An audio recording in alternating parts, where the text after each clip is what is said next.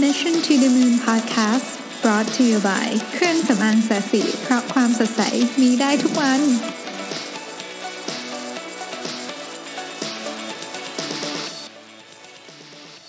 สวัสดีครับ ยินดีต้อนรับเข้าสู่ Mission to the Moon Podcast เอพิโซดที่ 77 นะครับ วันนี้เป็นวันพฤหัสที่ 5 กรกฎาคมนะฮะก็ วันนี้อยากจะมาคุยกันเรื่องที่เราพูดบ่อยมาก topic นี้ในพอดแคสต์ของ Mission to the Moon ก็คือเรื่องของการบริหารเวลานะฮะแต่อย่างที่ผมพูดว่า เฮ้ย เรื่องนี้ทำได้แบบหลายสิบ episode เพราะว่าเป็นเรื่องที่ยังคงมีคน request เข้ามาเยอะที่สุดนะฮะแล้วผมก็คิดว่าเป็นเรื่องที่สำคัญมาก ๆ ถ้าไม่สำคัญที่สุดในการบริหารจัดการชีวิต ไม่ไม่ไม่ใช่บริหารจัดการเรื่องงานนะคือเรื่องงานเป็นแค่ส่วนเล็กๆ แต่เป็นการบริหารจัดการ ชีวิตมากกว่านะครับ ก็วันนี้เพิ่งไปอ่านอาร์ติเคิลหนึ่งซึ่งเพิ่งถูกตีพิมพ์ใน Harvard Business Review เมื่อ 2 วันที่แล้วเองนะฮะก็เขาเป็นอาร์ติเคิลที่ชื่อว่า how to focus on what's important not just what's urgent นะฮะคือหัวข้อมันก็ค่อนข้างจะเป็นสิ่งที่ผมสนใจแล้วล่ะ แต่ว่าพอเข้าไปอ่านจริงเนี่ยค้นพบว่า paper เนี่ยเขาพูดถึงงานวิจัยซึ่งสรุปแบบ heading มาให้เลยนะว่า คนส่วนใหญ่เนี่ย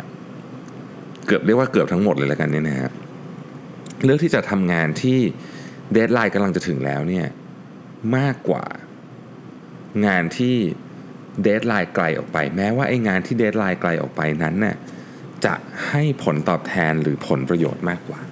เอออันนี้น่าสนใจนะ เราลองมาทบทวนเรื่องนี้กัน ประโยคเมื่อกี้อีกทีหนึ่งเราจะทำงานที่มันด่วนๆอะคือใช้คำว่า deadline เนี่ยด่วนมากกว่า แม้ว่าไอ้งานที่เรากำลังทำเนี้ยจะมีโอกาสแล้วกันใช้คำว่ามีโอกาสที่ทำให้เราจะทำงานที่มีประโยชน์กับเรามากกว่า ได้ผลตอบแทนมากกว่า ที่ deadline จะไกลออกไปไม่สำเร็จด้วยเอออันนี้อันนี้ต้องต้องตีความเป็นแบบนี้นะฮะทำไมสมองเราถึงถูกออกแบบมาให้ ไปโฟกัสกับงานที่ด่วนก่อน ผมเคยพูดในพอดแคสต์อีกตอนหนึ่งบอกว่า ถ้าเกิดคุณไม่จัดระบบระเบียบงานหรือ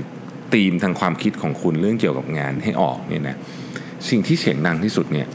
จะได้ความสนใจของคุณไปทุกวันไอ้สิ่งที่เสียงดังที่สุดก็คือเรื่องด่วนๆทั้งหลายนั่นแหละนะทีเนี้ยมันไม่ใช่เฉพาะเรื่องงานนะมันเป็นเรื่องออการใช้ชีวิตด้วย มันเป็นเรื่องการ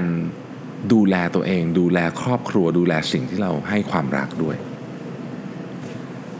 เรื่องที่น่าสนใจก็คืองานที่มันมีความหมายนะครับหรือสิ่งที่มีความหมายกับชีวิตเราเนี่ยสิ่งที่มันค่อนข้างสำคัญกับอนาคตของเรากับความสัมพันธ์ของคนรอบตัวของเรา หรือแม้แต่กับชีวิตของเราเองแบบในเชิงสุขภาพกายและจิตใจเนี่ยมันมักจะเป็นสิ่งที่ไม่ค่อยมีเดทไลน์ เนาะเป็นเรื่องที่แปลกก็ลองมาคิดดูนะฮะสมมุติว่าเราบอกว่าเราอยากจะใช้เวลากับลูกมากกว่านี้อย่างเงี้ยไม่มี deadline เนาะถามว่าสำคัญไหม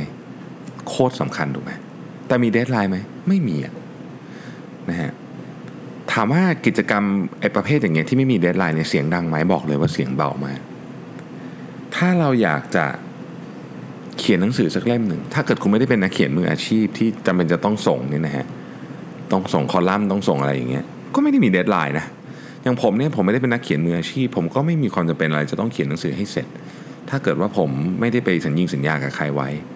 นะฮะแต่โอเคอย่างผมมีคอลัมน์ต้องส่งให้กับบางเว็บไซต์ที่ผมเขียนให้อยู่เป็นนักเขียนเป็นคอลัมนิสต์อย่างเงี้ยโอเคอย่างนี้ก็มี deadline ก็ต้องส่งนะแต่ว่าถ้าไม่มีอะแต่ผมอยากเขียนหนังสือก็ไม่ส่งก็ได้อะก็ทำไปเรื่อยๆไม่มี deadlineแต่ถามว่ามีความหมายไหมมี ถ้าใครเคยฟังผมพูด ไม่แน่ใจพูดในพอดแคสต์หรือพูดในงานสักงานนี้นะฮะตอนเด็กๆเนี่ยผมเคยค้นเจอนะสมุดเคยคุณเคยมีไหมสมุดที่คุณครูให้เขียนนะตอนเด็ก ๆ ว่าคุณโตขึ้นแล้วอยากเป็นอะไรอะสองอย่างในสิ่งที่ผมอยากเป็นมากที่สุดคือหนึ่งนักบินอวกาศ ซึ่งแน่นอนไม่ได้เป็นอยู่แล้วเนี่ยนะฮะกับสองคือนักเขียน ถ้าเกิดผมเขียนไว้ตอนที่ผมเป็นเด็กแบบอาจจะอยู่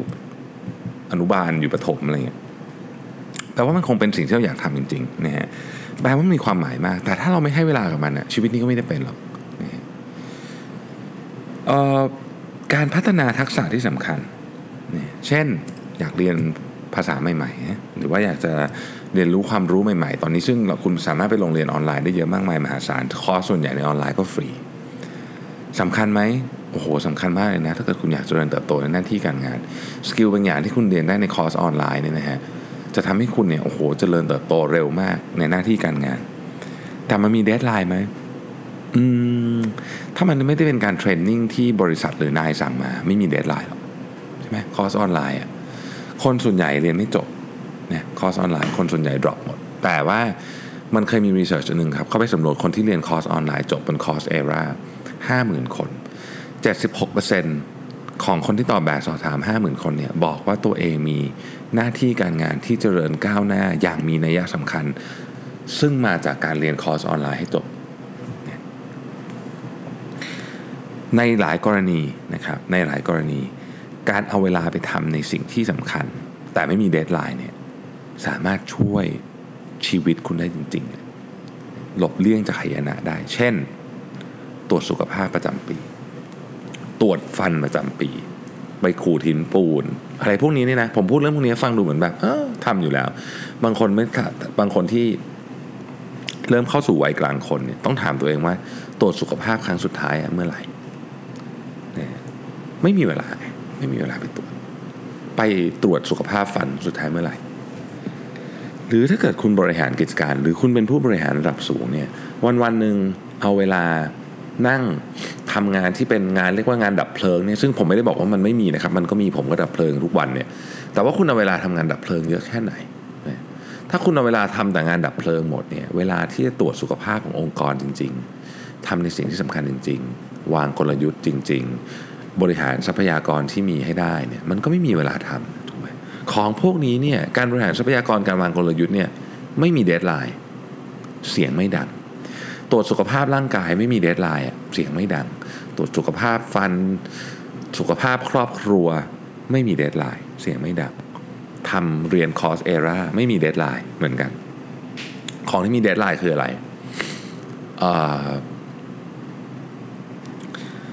งานที่เป็นงานดับเพลิงทั้งหลายเนี่ยจะมี deadline ทั้งสิ้นนะฮะมันด่วนมาก มันต้องทำเดี๋ยวนี้ไอ้นี่มีปัญหานะอุปกรณ์ที่นั่นมีสมมติคุณ run โรงงาน อุปกรณ์ที่โรงงานมีปัญหาเฮ้ยต้องไปซ่อมเดี๋ยวนี้ เราต้องไปอยู่หน้างาน ต้องไปนั่งบัญชาการเองของผลิตไม่ทันมีปัญหา ต้องไปบัญชาการเอง อันเนี้ยมี deadline สั้นมากๆด้วย และลองไปดูดิครับว่าเราใช้เวลาส่วนใหญ่เนี่ยไปทำงานพวกนี้ ถามว่า งานที่มี deadline พวกนี้มันเกิดขึ้นมาจากอะไรคำตอบ มันเกิดขึ้นมาจากเราทำงานที่ไม่มี deadline ได้ไม่ดีพอ ถ้าเราทำงานที่ไม่มี deadline ได้ดีพอนะครับมีการวางแผนที่ proactive มาก ๆ มีการบริหารจัดการทรัพยากรที่ดีมาก ๆ ไองานที่มี deadline ด่วนๆเสียงดังๆพวกนี้จะน้อยลงไป ถ้าคุณบริหารจัดการทรัพยากรที่ดีนะทำทุกอย่างดีไปหมดเนี่ยนะฮะโอกาสที่ เครื่องจักรจะเสียก็มีน้อยเพราะคุณทำ preventive maintenance เยอะโอกาสที่คุณจะผลิตของไม่ทันก็มีน้อย เพราะคุณมีข้อมูลจากภาคสนามที่เยอะอะไรอย่างเงี้ยเป็นต้นนะครับ และแน่นอนว่า โอกาสที่คุณจะป่วยถึงขั้นแบบหนักมากเนี่ยก็จะมีน้อย เพราะคุณจะได้รับคำเตือนจากการตรวจสุขภาพอย่างต่อเนื่องนะครับ แต่ถ้าคุณเป็นเหมือนคนทั่วไปนะคุณจะทำงานที่ด่วนแต่มีความสำคัญน้อยกว่าเนี่ย สมอ เพราะงานพวกเนี้ยอย่างที่บอกมันเสียงดังนะครับ เช่น เฮ้ย ลืมจองโรงแรมมันจะไปเที่ยวละเฮ้ย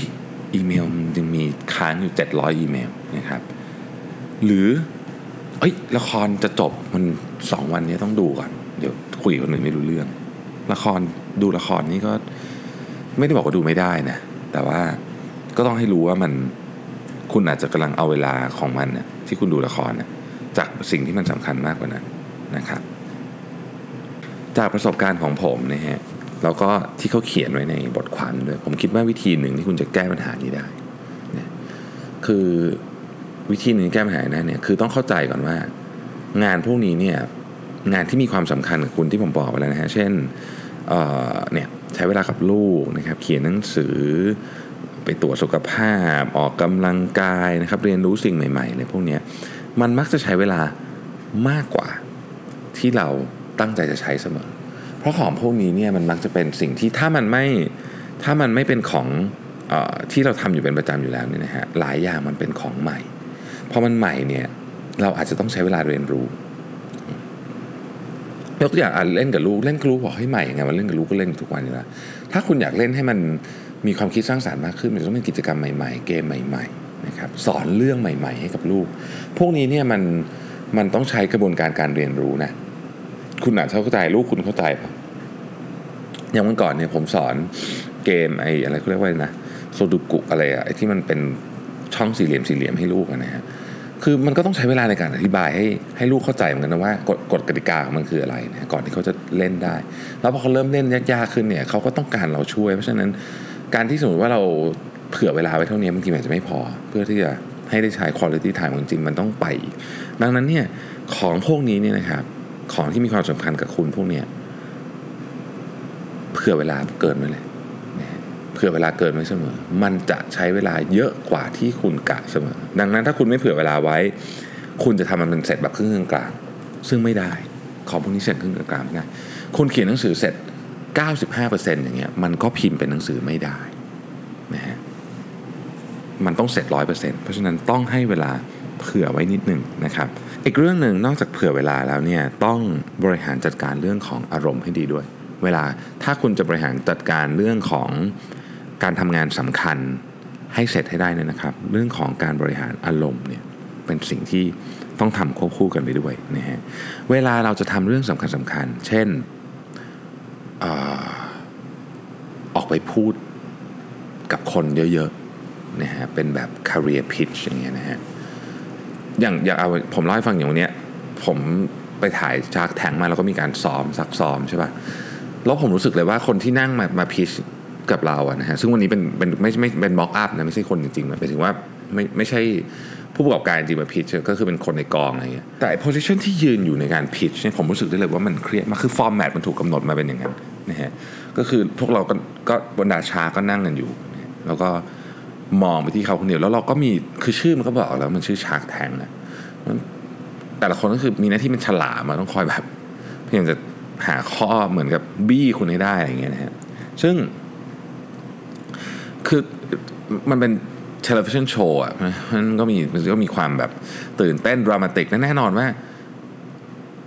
พูดให้คนปกติฟังก็เครียดอยู่แล้วนะฮะ นี่ออกทีวีด้วยแถมมีแบบ ไอคนที่แบบ ตั้งใจที่จะต้องทั้งคำถามที่คุณจะตอบยากๆอยู่แล้ว ถ้าใครเคยดูชาร์กแทงจะนึกออกนี่เนี่ยเนี่ยแต่มันถ้าคุณทำได้ดีเนี่ยมันก็จะเป็นโมเมนต์สำคัญของของชีวิตคุณเลยถูกไหมนะฮะอาจจะเป็นจุดเปลี่ยนทางธุรกิจของคุณเลยก็ได้นะฮะไม่ได้มาโฆษณารายการนะแค่จะเล่าให้ฟังเฉยๆว่าการทำแบบนี้เนี่ยนะฮะการทำแบบนี้เนี่ยอารมณ์มีส่วนสำคัญมาก การควบคุมอารมณ์มีส่วนสำคัญมากนะครับเพราะ คุณหน่อยพูดหน้าชั้นเนี่ยเฮ้ยมันทำให้คุณรู้สึกเครียดกดดันใช่ปะทีเนี้ยประเด็นอยู่นี้ฮะเราเนี่ยมีวิธีการที่จะบริหารจัดการกับอารมณ์ที่ดีหรือเปล่า สิ่งที่น่าสนใจก็คือ อารมณ์หรือที่เราเรียกว่า emotion ในภาษาอังกฤษเนี่ยนะฮะมันไม่ได้มันไม่ได้อยู่ดีมีนะ ไม่ได้มีใครเกิดมาพร้อมกับต่อมที่สร้างอารมณ์ สมองเราเป็นคน สร้างมันขึ้นมาเอง พูดอย่างนี้จะงงนิดนึง ผมอยากให้ไปฟัง TED Talk อันนี้นะฮะ เป็น TED Talk ของ Lisa Feldman Barrett ครับ TED Talk อันนี้มีชื่อว่า you aren't at the mercy of your emotions your brain creates them คือพูดง่ายๆผมสรุปให้ฟังเลยก็แล้วกันนะ แต่ว่าคุณคือถ้าถ้ามีเวลาไปฟังก็ดีนะครับ เพราะมันเพราะมันเป็นทอล์กที่ที่ค่อนข้างจะอธิบายลึกซึ้งนิดนึง คนนี้เป็นนักวิทยาศาสตร์ เพราะฉะนั้นเขาก็ทำการทดลองอะไรมากมายคนเพราะว่า เฮ้ย จริงๆแล้วเนี่ย อารมณ์เนี่ยมันไม่ได้เกิดขึ้นมาจากว่าอยู่ดีๆ คือแต่ก่อนเราคิดว่าเราเราเป็นเราเหมือนกับแค่มีต่อมมาพอมีอะไรกระตุ้นปุ๊บเราก็เศร้าเหงาอะไรเครียดอะไรอย่างนี้ใช่ไหมแต่จริงแล้วไม่ใช่ จริงแล้วไม่ใช่ อารมณ์เนี่ยมันเกิดจากการตีความสัญญาณบางอย่างของร่างกายก่อนนะครับเช่นสมมติว่ากล้ามเนื้อเราบีบตัวนะครับในสถานการณ์แบบนี้ร่างกายจะตีความว่านี่คือเรื่องเครียดแล้วมันก็จะเหมือนกับทำกระบวนการให้เราเกิดอารมณ์เครียดขึ้นมา ซึ่งในสถานการณ์เดียวกันกล้ามเนื้อเราบีบตัวเนี่ยอาจจะแปลว่าเราเตื่นเต้นกำลังจะแกะของขวัญก็ได้ มันมันมีได้หลายได้หลายฟีลลิ่งนะครับอาการมวนท้องเงี้ยนะฮะเป็นอาการมวลท้องแบบดีก็ได้มวลท้องแบบไม่ดีก็ได้มันขึ้นอยู่กับ คือไอ้ physical body reaction หรือเวลาคุณโกรธคนเนี่ยนึกออกไหมพวกเนี้ยก่อนที่มันจะเกิดอารมณ์โกรธขึ้นเนี่ยมันจะมีสัญญาณบางอย่างมาจากร่างกายด้วยนะฮะสิ่งที่สมองทำ นะจุดคีย์สำคัญอย่างนี้สิ่งที่สมองทำคือสมองเนี่ยทำการคล้ายๆกับคาดการณ์คือรวบรวม information ทั้งหมดตอนนั้น แล้วคาดการณ์ว่านี่คือสิ่งที่เราจะ response แล้วนั่นก็คือออกมาเป็นอารมณ์นั่นเอง ถ้าเราเข้าใจกระบวนการนี้เราจะค่อยๆปรับอารมณ์ของเราได้ นี่คือวิธีการที่จะสมมติในกรณีพูดต่อหน้าคนมากๆเนี่ยคนที่ ตื่นเต้นน้อยลงเรื่อยๆ เพราะเขารู้ว่าเฮ้ยอาการนี้มาปุ๊บจะเอาอะไรเข้าไปจัดการ จะเอาเครื่องมือแล้วไปจัดการ และอย่างที่บอกครับนี่เป็น skillฝึกได้ ฝึกได้นะฮะเป็นสกิลหนึ่งที่ฝึกได้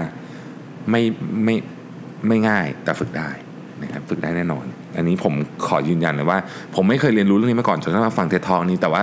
ผมก็มีวิธีการของผมในการจัดการความตื่นเต้นเวลาไปพูดข้างหน้าคนเยอะๆ สมัยก่อนผมตื่นเต้นมากๆ สมัยนี้ตื่นเต้นน้อยลง คือสมัยก่อนนี่พูดแบบลิ้นพันกันพูดไม่รู้เรื่องเลยเอางี้ดีกว่านะฮะจำอะไรจำไม่ได้ ทุกวันนี้ดีขึ้นเยอะมากแล้ว เพราะถามว่ายังตื่นเต้นเหมือนเดิมไหมมือเหงื่อยังซึมเหมือนเดิมไหมเหมือนเดิม แต่ว่าเฮ้ยมันมีอะไรบางอย่างที่เหมือนกับเราสามารถบอกทริคสมองได้ว่า ไม่จำเป็นต้องไม่มือมือมือเหงื่อออกไม่ได้แปลว่า เราจะพูดได้ไม่ดีอะไรเงี้ยนะฮะคุณจะ ต้องตั้งอีกอีกเรื่องนึงคือต้องตั้งใจด้วยว่าเราจะใช้เวลากับเรื่องที่มันมีความสำคัญน้อยเนี่ยให้น้อยลง คือเราต้องแบ่งระดับเลเวลของความสำคัญแต่เรื่องให้ได้ ซึ่งอันเนี้ยต้องทำเป็นออโต้เลย เช่นบางทีสมมติว่าคุณอ่านอีเมล หรืออ่านในสักอย่างของลูกน้องแล้วแบบเฮ้ยมันเป็นอีเมลที่ส่งหาลูกค้า แล้วมันแบบมันมันไม่ได้อย่างใจคุณเนี่ยคุณก็เริ่มที่จะมี tendency ที่อยากจะเริ่มไปแก้มันนะฮะ อนแรกก็จะแก้นิดเดียว แก้ไปแก้มาหมดเวลาไปสองชั่วโมง เพื่อแก้อีเมลเนี้ยนะฮะ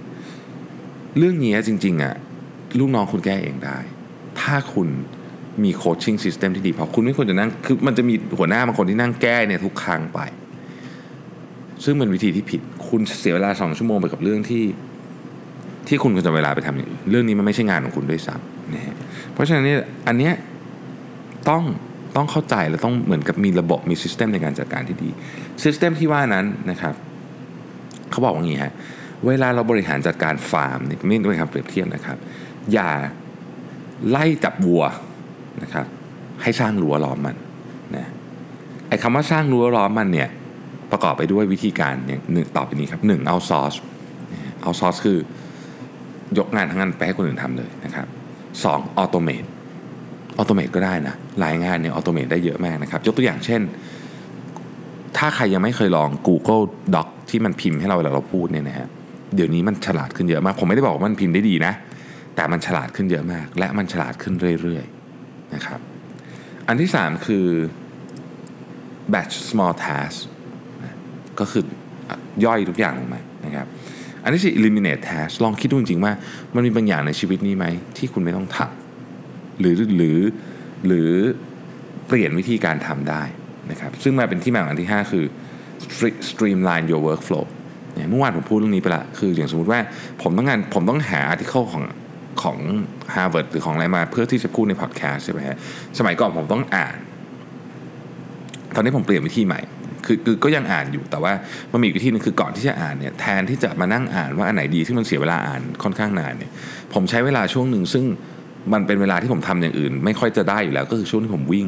ผมก็ฟังพอดแคสต์ของ Harvard Business Review Idea Cast ไปด้วย ซึ่งเป็นพอดแคสต์ที่ดีมากนะฮะพอดแคสต์อันนี้มันก็จะมี article ต่างๆ ไม่ครบนะ แต่มันก็มี article ต่างๆ ของ Harvard เข้ามา ผมก็ เฮ้ย ฟังเรื่องนี้น่าสนใจว่ะเดี๋ยวไปเอาเรื่องนี้ไปพูดต่อดีกว่า อะไรแบบนี้เป็นต้นเนี่ยก็จะทำให้คุณปรับกระบวนการให้มัน lean ขึ้นไปอีกได้นะฮะและอันที่ 6 ผมชอบที่สุด อะไรที่เป็นงานซ้ำๆกัน ต้องมี template เสมอ อย่าทำงานซ้ำกันโดยไม่มี template เออเฮ้ยอันนี้เป็นสิ่งที่หลายคนไม่ค่อยได้คิดเนาะคำว่า template ไม่ได้หมายถึง template ที่เป็นไฟล์ Excel อย่างเดียว แต่มันคืออะไรก็ตามที่พอมาถึงปุ๊บ แล้วมันเป็นแบบปังปังปังปังคุณทำได้เลยโดย ไม่ต้องมาเสียเวลาคิดถึงตัว process อีก ถ้าในกรณีที่มันเป็นงานซ้ำกัน ซึ่งงานของคนส่วนใหญ่เนี่ยเป็นงานที่ซ้ำกันนะควรจะมี template ควรจะมี template นะครับลองไปคิดดู ลองไปใช้เวลาในการสะท้อนตัวเองในการทำงานนิดหนึ่งว่าเฮ้ยมันมีอะไรในชีวิตการทำงานหรืออะไรของเราไหมที่ มันซ้ำไปซ้ำมา แต่ว่าเราก็ยังผ่าน 1 2 3 4 5 6 7 8 9 10 ขั้นตอนอยู่เนี่ยทั้งทั้งจริงๆแล้วเนี่ยขั้นตอนที่1ถึง10เนี่ยมันสามารถใส่ในเทมเพลตได้แล้ว เราแค่หยอกตัวเลข 3 ตัวปุ๊บ มันมีข้อมูลออกมาเลย เชื่อไหมทุกคนมีนะฮะทุกคนมี อันสุดท้ายครับ ซึ่ง อันเนี้ยถ้าคุณไม่อยากทำที่พูดมาทั้งหมดเลยเนี่ยผมอยากให้คุณทำอันนี้ คือในหนึ่งสัปดาห์นะฮะหนึ่งสัปดาห์เป็นเวลาที่กำลังดีมากสำหรับการทำเรื่องนี้ ผมลองหลายช่วงมาแล้วหาเวลาสักชั่วโมงหนึงครับ หรือ 2 ชั่วโมง ให้เวลากับตัวเองนะครับ นั่งคิดว่าที่ผ่านมาเนี่ยหนึ่งสัปดาห์นี้เราทำอะไรมาบ้างนะฮะแล้วมันสอดคล้องกับสิ่งที่เราอยากได้ไหม ทั้งเรื่องงาน ทั้งเรื่องส่วนตัวเรื่องครอบครัวทุกเรื่องเลยนะฮะเช่นเเราสมมุติว่าเราอยากลดน้ำหนัก เรื่องเรื่องลดน้ำหนักเป็นเรื่องที่ยกตัวอย่างง่ายมันง่ายสุดทุกคนเข้าใจเนี่ยเรากินอาหารดีไหมสัปดาห์ที่ผ่านมานะครับเราออกกำลังกายดีไหมนะครับแน่นอนของพวกนี้คุณจะรู้ได้คุณต้องมีการจดบันทึกที่ดีพอ ซึ่งผมพูดไปไปก่อนหน้านี้แล้ว และเราเขียนแพลนให้กับอนาคต 1 สัปดาห์ต่อจากนี้นะว่าเราจะทำอะไรบ้าง พวกนี้นะครับหนึ่งถึงสชั่วโมงที่คุณใช้เวลาตรงนี้เนี่ยมันจะเป็นเขาเรียกว่าเป็นการกำหนดภาพใหญ่ระดับหนึ่งให้กับชีวิตคุณ แล้วคุณจะไม่หลงทางง่ายๆ มันจะเป็นการที่คุณเอาแผนที่มานั่งกลางแล้วดูอยู่ตลอดเวลาว่า คุณกำลังเดินถูกทางไหมนะครับสำคัญมาก ถ้าไม่ทำอะไรเลย ขอเชื่อผมทำเรื่องนี้นะฮะเราจะมีประโยชน์กับชีวิตคุณมากจริงๆนะสุดท้ายครับ ผมอยากจะแนะนำหนังสือเรื่องหนึ่ง ซึ่งมันผมเพิ่งเห็นว่ามีแปลเป็นไทย คือก่อนหน้านี้ผมผมอ่านเวอร์ชันภาษาอังกฤษมา แล้วผมเคยพูดในพอดแคสต์อันก่อนตอนนู้นที่บอกว่าเล่มนี้เป็นเล่มที่ที่ทำให้ผมจัดการตารางชีวิตได้ดีมากเนี่ยนะครับมันชื่อ Train Your Brain for Success คนเขียนชื่อโรเจอร์เซียบปัจจุบันนี้มีคนเอามาแปลเป็นภาษาไทยแล้วจำชื่อหนังสือภาษาไทยไม่ได้จริงขออภัย แต่ว่าเนี่ยภาษาอังกฤษมันชื่อ Train Your Brain for Success นะฮะดีมากหนังสือเล่มนี้นะครับมีโอกาส ไปหาซื้อมาอ่านจะเป็นหนังสือเล่มที่ เป็นหนังสือเล่มแรกเลยที่ทำให้ผมทำทำตารางคาล endar แบบจริงจังทุกอาทิตย์อะแล้วก็มีกระบวนการในการทำที่ยังคงเอามาใช้จนถึงทุกวันนี้แม้จะอ่านหนังสือเล่มนี้มานานมากแล้วก็ตามนะครับคุ้มแน่นอนนะฮะโอเค ก็วันนี้อาจจะไม่ได้มีแบบสาระแน่นมาก แต่คิดว่าอย่างที่บอกครับเรื่องนี้เป็นเรื่องที่ยังคงได้รับรีเควสเข้ามาเป็นอันดับต้นๆของหัวข้อที่ทุกคนอยากฟังนะครับเพราะฉะนั้นก็คงจะมี episode ที่เกี่ยวกับเรื่องแบบนี้อาจจะเป็นมุมมองต่างๆ เข้ามาแต่เกี่ยวกับเรื่องบริหารจัดการความสำคัญของสิ่งที่เราทำและเรื่องของเวลาอยู่เรื่อยๆนะครับ วันนี้ต้องขอบคุณทุกท่านที่ติดตามนะครับ แล้วพรุ่งนี้พบกันใหม่ สวัสดีครับ